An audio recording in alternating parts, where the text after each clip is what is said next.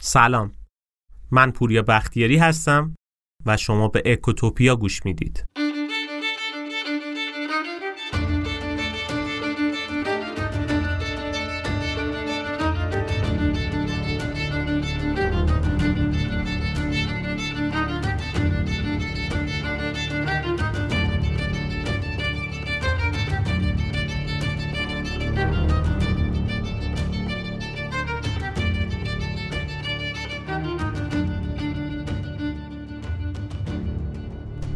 نسیم طالب یکی از نویسنده هاییه که من خودم خیلی دوستش دارم. کتابا و مقالاتش رو دنبال می‌کنم. توصیه می‌کنم شما هم حتما این کار رو بکنید. ما یه اپیزود دیگه هم توی اکوتوپیا از گفته های نسیم طالب صحبت کردیم. اپیزود شانس. البته توجه داشته باشید نمیگم همه حرفاش درسته. تعصبی نگاه نکنید به ماجرا. نکته اینه که خوندن صحبت های طالب آدمو به فکر فرو می‌بره. امروز می‌خوام راجع به یکی از مهمترین مواردی که طالب صحبت کرده بحث کنیم. نسیم طالب یک کتاب معروفی داره به نام پوست دربازی یا همون اسکین این گیم توی یه بخشی از اون کتاب راجع به حکمرانی اقلیت صحبت می‌کنه که توی یه سری ترجمه ها اون رو اقلیت متعصبم بهش میگن. مفهوم مهمیه. که درکش باعث میشه ما به خیلی از سوالات و چالشایی که داریم جواب منطقی بدیم. پس اگه توی ذهنتون در مورد یه سری موضوعات ابهام دارین مثل اینکه چرا هنوزم گشت ارشاد وجود داره یا اینکه چرا حتما به خاطر یه عده محدود این همه آدم باید خلاف میلشون عمل بکنن؟ مثلا یه سری افراد توی فامیل و دوستان هستن که بقیه آدما به خاطر اینکه اینا ناراحت نشن رفتارایی انجام میدن کارایی انجام میدن که خودشون هم دوست ندارن. اگه این سوالا و بحث و چالش شما هم هست توصیه می‌کنم این اپیزودو حتما گوش بدید تا جواب خیلی از این سوالات بهتون داده بشه.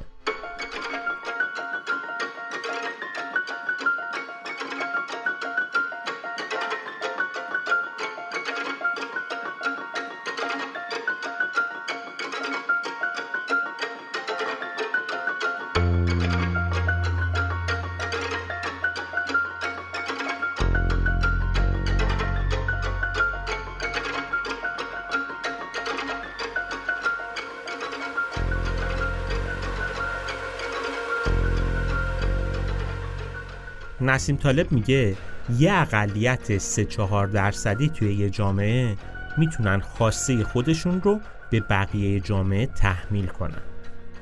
اونم به شرطی که به اندازه کافی سختگیر باشن. یعنی اگه از بیرون ببینین فکر می‌کنین که خب اکثر جامعه احتمالا همینو می‌خوان دیگه.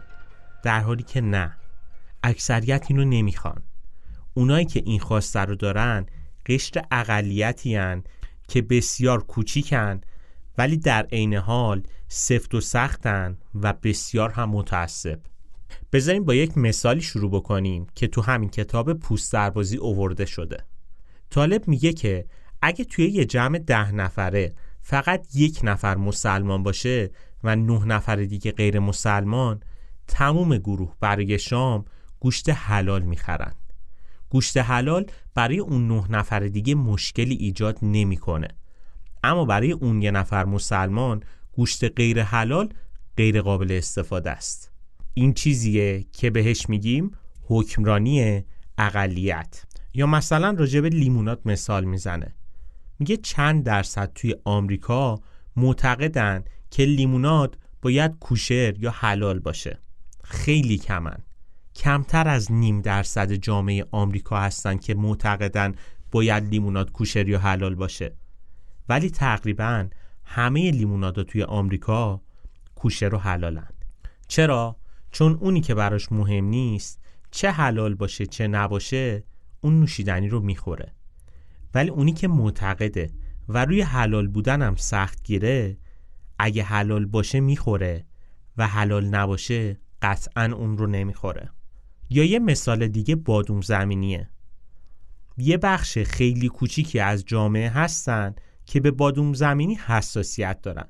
اونایی که به بادوم زمینی حساسیت ندارن طبیعتا وقتی می‌خوام برن بستنی بخرن براشون مهم نیست که داخل بستنی که خریدن بادوم زمینی وجود داره یا نداره. در هر صورت می‌خرن. ولی اونی که حساسیت داره نگاه می‌کنه و اگه بادوم زمینی داشته باشه قطعا میذارتش کنار. به خاطر همین روی اکثر بستنی ها می نویسن که بادوم زمینی داره یا نداره. خیلی تعداد اونایی که به بادوم زمینی حساسیت دارن کمه دیگه ولی به خاطر اون قشر اقلیت روی کل بستنی ها این زده میشه.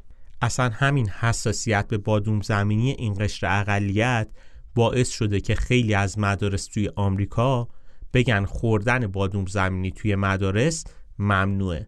برای اینکه پیشگیری بکنن از مشکلات احتمالی که برای یه سری از بچه ها به وجود میاد. دقت بکنید به خاطر یک قشر اقلیت یک مدرسه رو ممنوع می‌کنن از اووردن و خوردن بادوم زمینی. حکمرانی اقلیت واقعا مبحث جالبیه. توی بریتانیا کلا 3 درصد مسلمان وجود داره.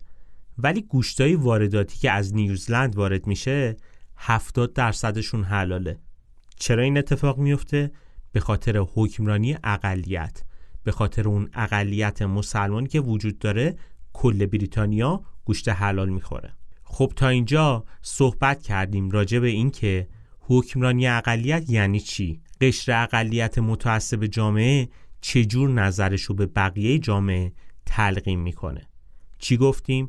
گفتیم که یه اقلیت 3 4 درصدی توی یه جامعه می‌تونه خواسته خودش رو به کل جامعه تحمیل کنه. البته در نظر داشته باشید. وقتی میگیم جامعه لزوما منظورمون سطح کلانگی مملکت نیست. این جامعه خیلی وقتا می‌تونه خانوادهمون باشه. توی یه خانواده اگه مثلا همه بچه ها مشروب بخورن ولی پدر اون خانواده مخالف سرسخت مشروب خوردن باشه بقیه هم در حضور اون پدر لب به مشروب نمی‌زنن یا مثلا توی عروسی ها اگه فقط یک نفر مذهبی باشه مثلا مادر عروس و بقیه مذهبی نباشن و بخوان عروسی مختلط بگیرن به خاطر اون مادر مذهبی عروسی مختلط گرفته نمیشه. دقت کنید نمیگم کدوم کار درسته یا غلطه ها. دارم مثال می‌زنم که مفهوم بهتر جا بیفته. یا اصلا از خانواده که بگذریم این جامعه که میگیم می‌تونه شرکتی باشه که ما توی اون کار می‌کنیم.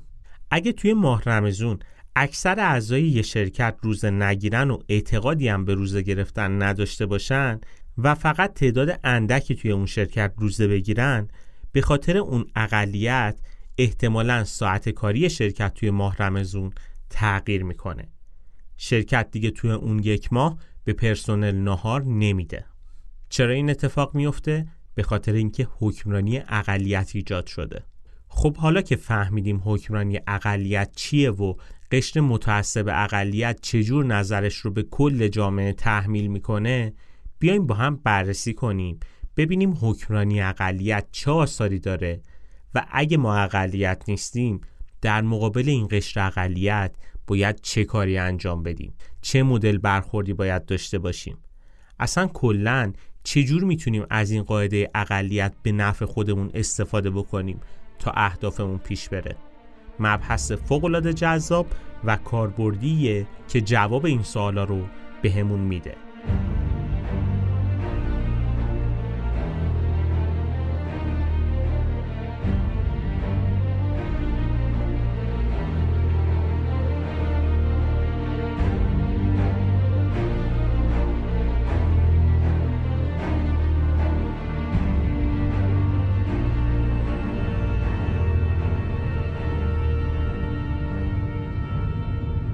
تا اینجا برای اینکه مفهوم حکمرانی اقلیت جا بیفته مثالای مختلفی زدیم.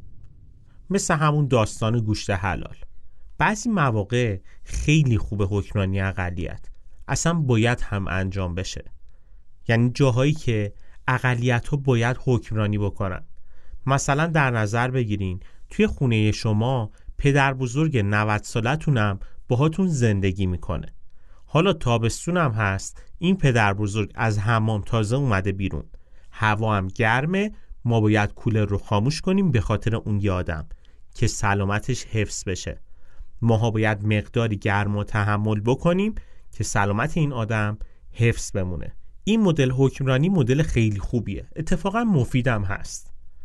ولی خب توی همین مثال پدر بزرگ که گفتیم اقلیته می‌تونه با استفاده از همین قدرت اقلیت کارایی بکنه که باب میل بقیه نیست. حالا دیگه بقیه هم مجبورن از اون آدم اطاعت بکنن. بذارید اینطور بگم. حکمرانی اقلیت باعث میشه قشن متعصب اقلیت نظر و عقیدهشون رو به بقیه جامعه تحمیل بکنن. مثلا همین پدر بزرگ 90 ساله‌ای که مثال زدیم رو در نظر بگیرین. اگه این آدم یه مذهبی متعصب باشه حالا به بقیه تذکر میده که هجاب رو رعایت بکنید موسیقی که صدای زن داره پخش نکنید توی مناسبت های مذهبی مهمونی نگیرید و کلا بقیه رو مجبور می‌کنه کارهایی انجام بدن که خودش دوست داره. حالا اگه بقیه اعضای خانواده اعتقادی به این موارد نداشته باشن به خاطر احترام به اون آدم این مدل کارها رو انجام نمیدن. یا به عبارت بهتری قشر اقلیت اینجا حکمرانی می‌کنه و اهدافش رو پیش می‌بره. یا به عبارت خیلی بهتری از قدرتش سوء استفاده می‌کنه. اصلا دقت بکنین خیلی وقتا می‌دونیم که بزرگتر دارن اشتباه میگن. ما هم اعتقادی به این مسائل و صحبتهایی که میگن نداریم. ولی گوش میدیم و انجام میدیم بدون اینکه کوچکترین اعتراضی بخوایم داشته باشیم. مثلا من خودم دوستی رو می‌شناسم که همیشه حسرت اینو می‌خوره که چرا شب عروسیش فیلم برداری نکردن. چرا فیلم برداری انجام نشده؟ چون طی چند دهه گذشته فیلم برداری رو یه کار قبیهی می‌دونستن. حالا اونجا بزرگ فامیل ناراحت می شده اگر یک فیلم بردار می اومد و از اون مراسم فیلم برداری می کرد چه اتفاقی افتاد؟ به خاطر اقلیت متعصب این آدم سی چهل ساله که یه حسرتی رو همراه خودش داره. یا حتی اگه به نسل قبلترمون هم یه نگاهی بکنیم می‌بینیم که حتی خیلیاشون نمی‌تونستن خودشون همسرشون رو انتخاب بکنن. یه بزرگ فامیلی یه آدم معتبری میومده شریک زندگی این آدم رو تعیین می‌کرده. و این دقیقا یکی از مذرات حکمرانی اقلیته. قشر متعصبی که اقلیتن و حالا به خودشون اجازه میدن که از این قدرتشون سوء استفاده بکنن.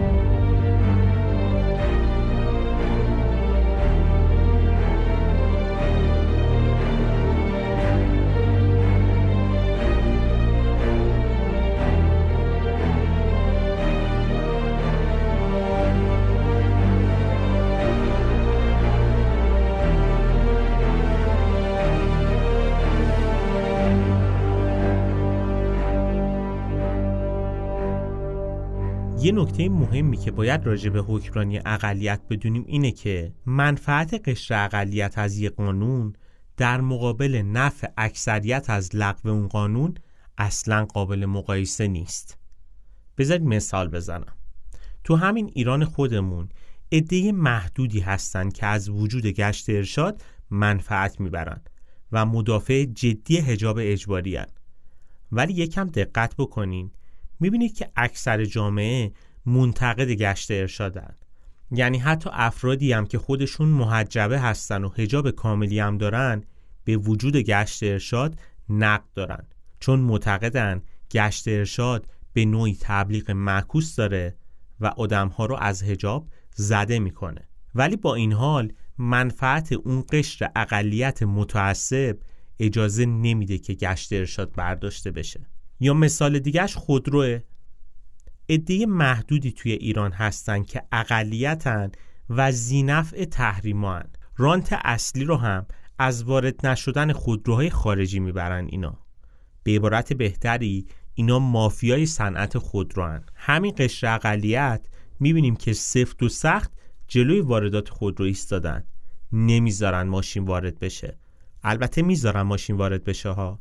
ولی خودروهای درجه چندم چینی رو فقط وارد می‌کنن. همه این کارها رو هم به اسم حمایت از تولید داخل انجام میدن. خب می‌بینیم نتیجهش چی میشه دیگه. کیفیت خودروها توی این چند ساله به شدت پایین اومده. خودروسازها رسما ورشکست شدن. آدمای زیادی توی جاده ها در اثر وجود این خودروهای بیکیفیت کشته میشن. ولی خب اینها همه در مقابل منفعت اون قشر اقلیت ناچیزه. پس این جمله رو دوباره تکرار بکنیم. منفعت قشر اقلیت از یه قانون در مقابل نفع اکثریت از لغو اون قانون قابل مقایسه نیست. توی همین خودرو همه مردم ضرر می‌کنن. نمی‌تونیم خودروهای خوب سوار بشیم. جونمون در خطره. خودروها گرونن بیش از حد گرون و بی ارزش هستن. ولی خب اون قشر اقلیت متعصب منفعتی داره که اجازه نمیده خودرو وارد بشه. بگذریم از بحث خودرو توی یه اپیزود دیگه ما مفصل راجع به خودرو صحبت می‌کنیم. یکی دیگه از مذرات حکمرانی اقلیت اینه که قشر اقلیت خودشون رو بالاتر از جامعه می‌بینن. وقتی به عموم مردم دید از بالا به پایین داشته باشی دیگه حالا به راحتی می‌تونی به خودت این حق رو بدی که هر کاری رو بخوای انجام بدی. از تذکر گرفته تا توهین و تحقیر و سوء استفاده. مثلا تو همین مسئله هجاب و گشت ارشاد می‌بینیم که اقلیتی که موافق گشت ارشادن و منفعتشون توی وجود گشت ارشاده قشر اکثریت مردم رو تحقیر می‌کنن. به خودشون حق میدن که درگیر بشن توهین بکنن. حتی بعضا می‌بینیم که سطل ماست پرتاب می‌کنن تو سر مردم و حق هر کاری رو برای خودشون قائلن. در صورتی که این فرصت برای جبهه مخالف اصلا فراهم نیست. این چیزیه که نسیم طالب بهش میگه ریسک نامتقارن. یه نفر که به شما تذکر هجاب میده یا حتی تحقیرتون می‌کنه یا حتی درگیر هم بشه ریسک خیلی خاصی رو متحمل نمیشه. ولی اگه شمایی که به هجاب اعتقاد ندارید همین رفتار رو با اون آدم داشته باشین تبعات خیلی سنگینی براتون داره. کلا توی ادبیات حکمرانی اقلیت شما این جمله رو زیاد میشنوید. قشر اقلیت دائما میگن که به عقاید همدیگه احترام بذاریم. هرچند این جمله رو زیاد میگن. ولی خب خودشونم خیلی اعتقاد خاصی به این جمله ندارن. بیشتر منظورشون از این جمله اینه که فقط شما به عقاید ما احترام بذارید. ما اجازه داریم هر توهینی به شما بکنیم و هر مدلی که بخوایم باهاتون برخورد کنیم. مثلا کافیه که شما با افرادی که توسط گشت ارشاد به خیابون وزرا منتقل میشن صحبت کنید. می‌بینید که توی برخی مواقع دخترها رو فاحشه و خراب و این مدل صفت ها خطاب می‌کنن. بگذریم از این بحث. ما مذرات حکمرانی اقلیت رو فهمیدیم و متوجه شدیم که حکمرانی اقلیت چه آثاری داره. اینجا یه سوالی مطرح میشه. ما چجور از این حکمرانی اقلیت به نفع خودمون استفاده بکنیم؟ یعنی چه کار بکنیم که با این حکمرانی اقلیت اهدافمون رو پیش ببریم؟ یا یه سوال مهمتر وقتی ما جز اقلیت نیستیم در مقابل این قشر اقلیت چجور باید رفتار بکنیم؟ چه کاری انجام بدیم بهتره؟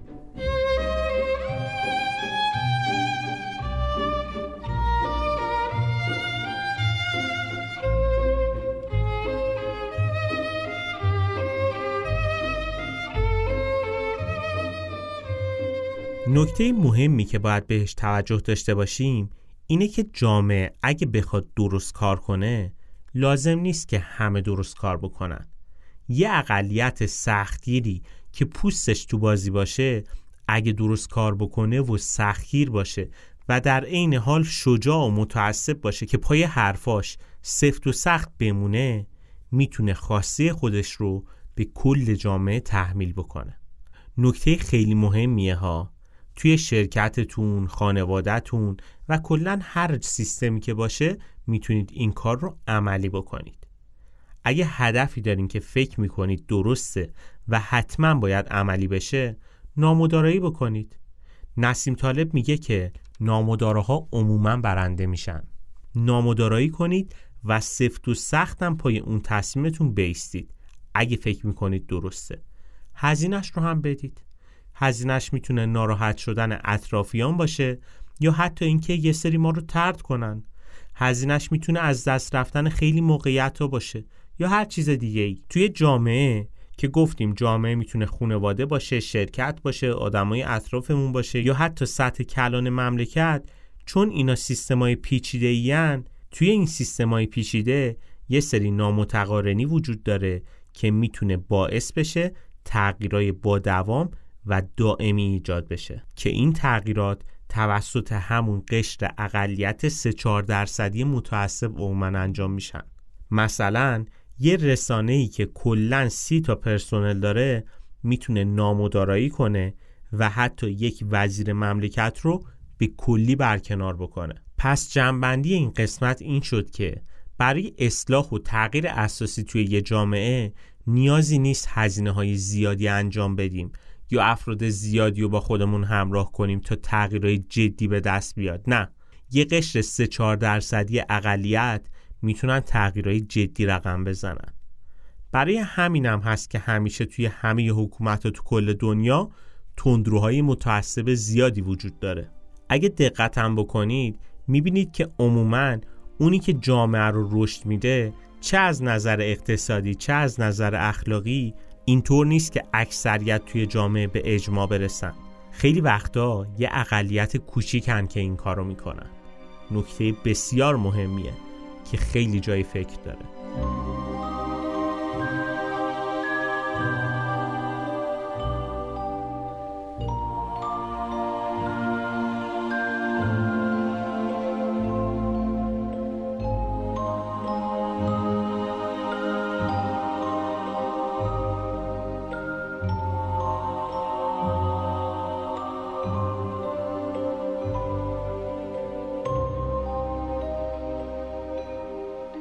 اما به عنوان حرف پایانی شاید یه سوالی براتون مطرح بشه.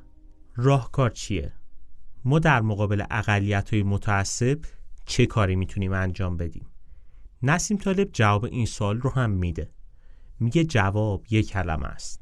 نامدارایی با اقلیت. نامدارا باشید و به عقیده ای که فکر می‌کنید از نظر خودتون درستره احترام بذارید. یه نکته رو توجه داشته باشین. اگه به خاطر احترام به عقاید یه نفر دارین روی عقاید خودتون پا می‌ذارید شما در اصل دارین به عقیده خودتون بی احترامی می‌کنید. این نکته مهمیه ها. چقدر به خاطر حرف بقیه به خاطر اینکه یک نفر ناراحت نشه یه نفر برداشت بد نکنه چقدر رو خواسته های خودمون پا گذاشتیم. خیلی وقتا میشه این کارها رو سیاست مداران انجام داد. مثلا اگر میهمان داریم و یک نفر از میهمانان ما دوست نداره که مرغ بخوره ولی ما دوست داریم برای شام مرغ بپزیم می‌تونیم برای اون یک نفر یه غذای دیگه بپزیم. نه اینکه کل منو رو عوض بکنیم و بر خلاف میلمون عمل کنیم. یا مثلا توی خانواده هایی که پایبند به رسم و رسوم هستن و کمی هم سنتیان خیلی سعی می‌کنن که همه رو راضی نگه دارن. مثلا میگن فلانی زود رنجه این کار رو نکنیم که ناراحت بشه. مثلا سر کادوهای عروسی رو می‌بینیم. که یک نفر توان مالی زیادی نداره ولی مجبور یه هدیه خیلی زیاد و گرون قیمت بده به خاطر اینکه ممکنه یک نفر توی فامیل ناراحت بشه. یه نکته رو توجه داشته باشین.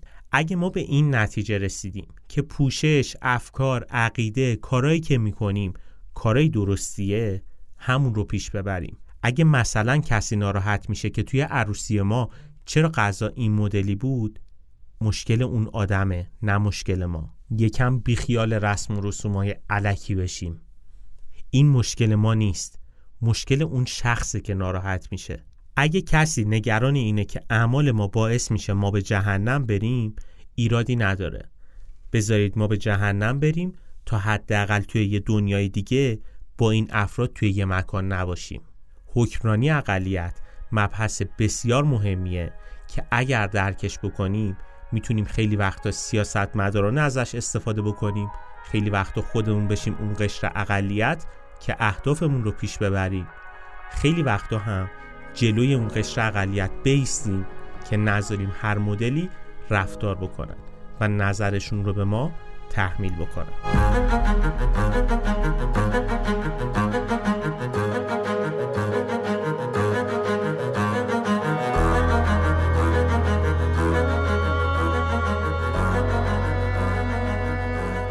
خیلی ممنونم از اینکه تا این لحظه با ما همراه بودید.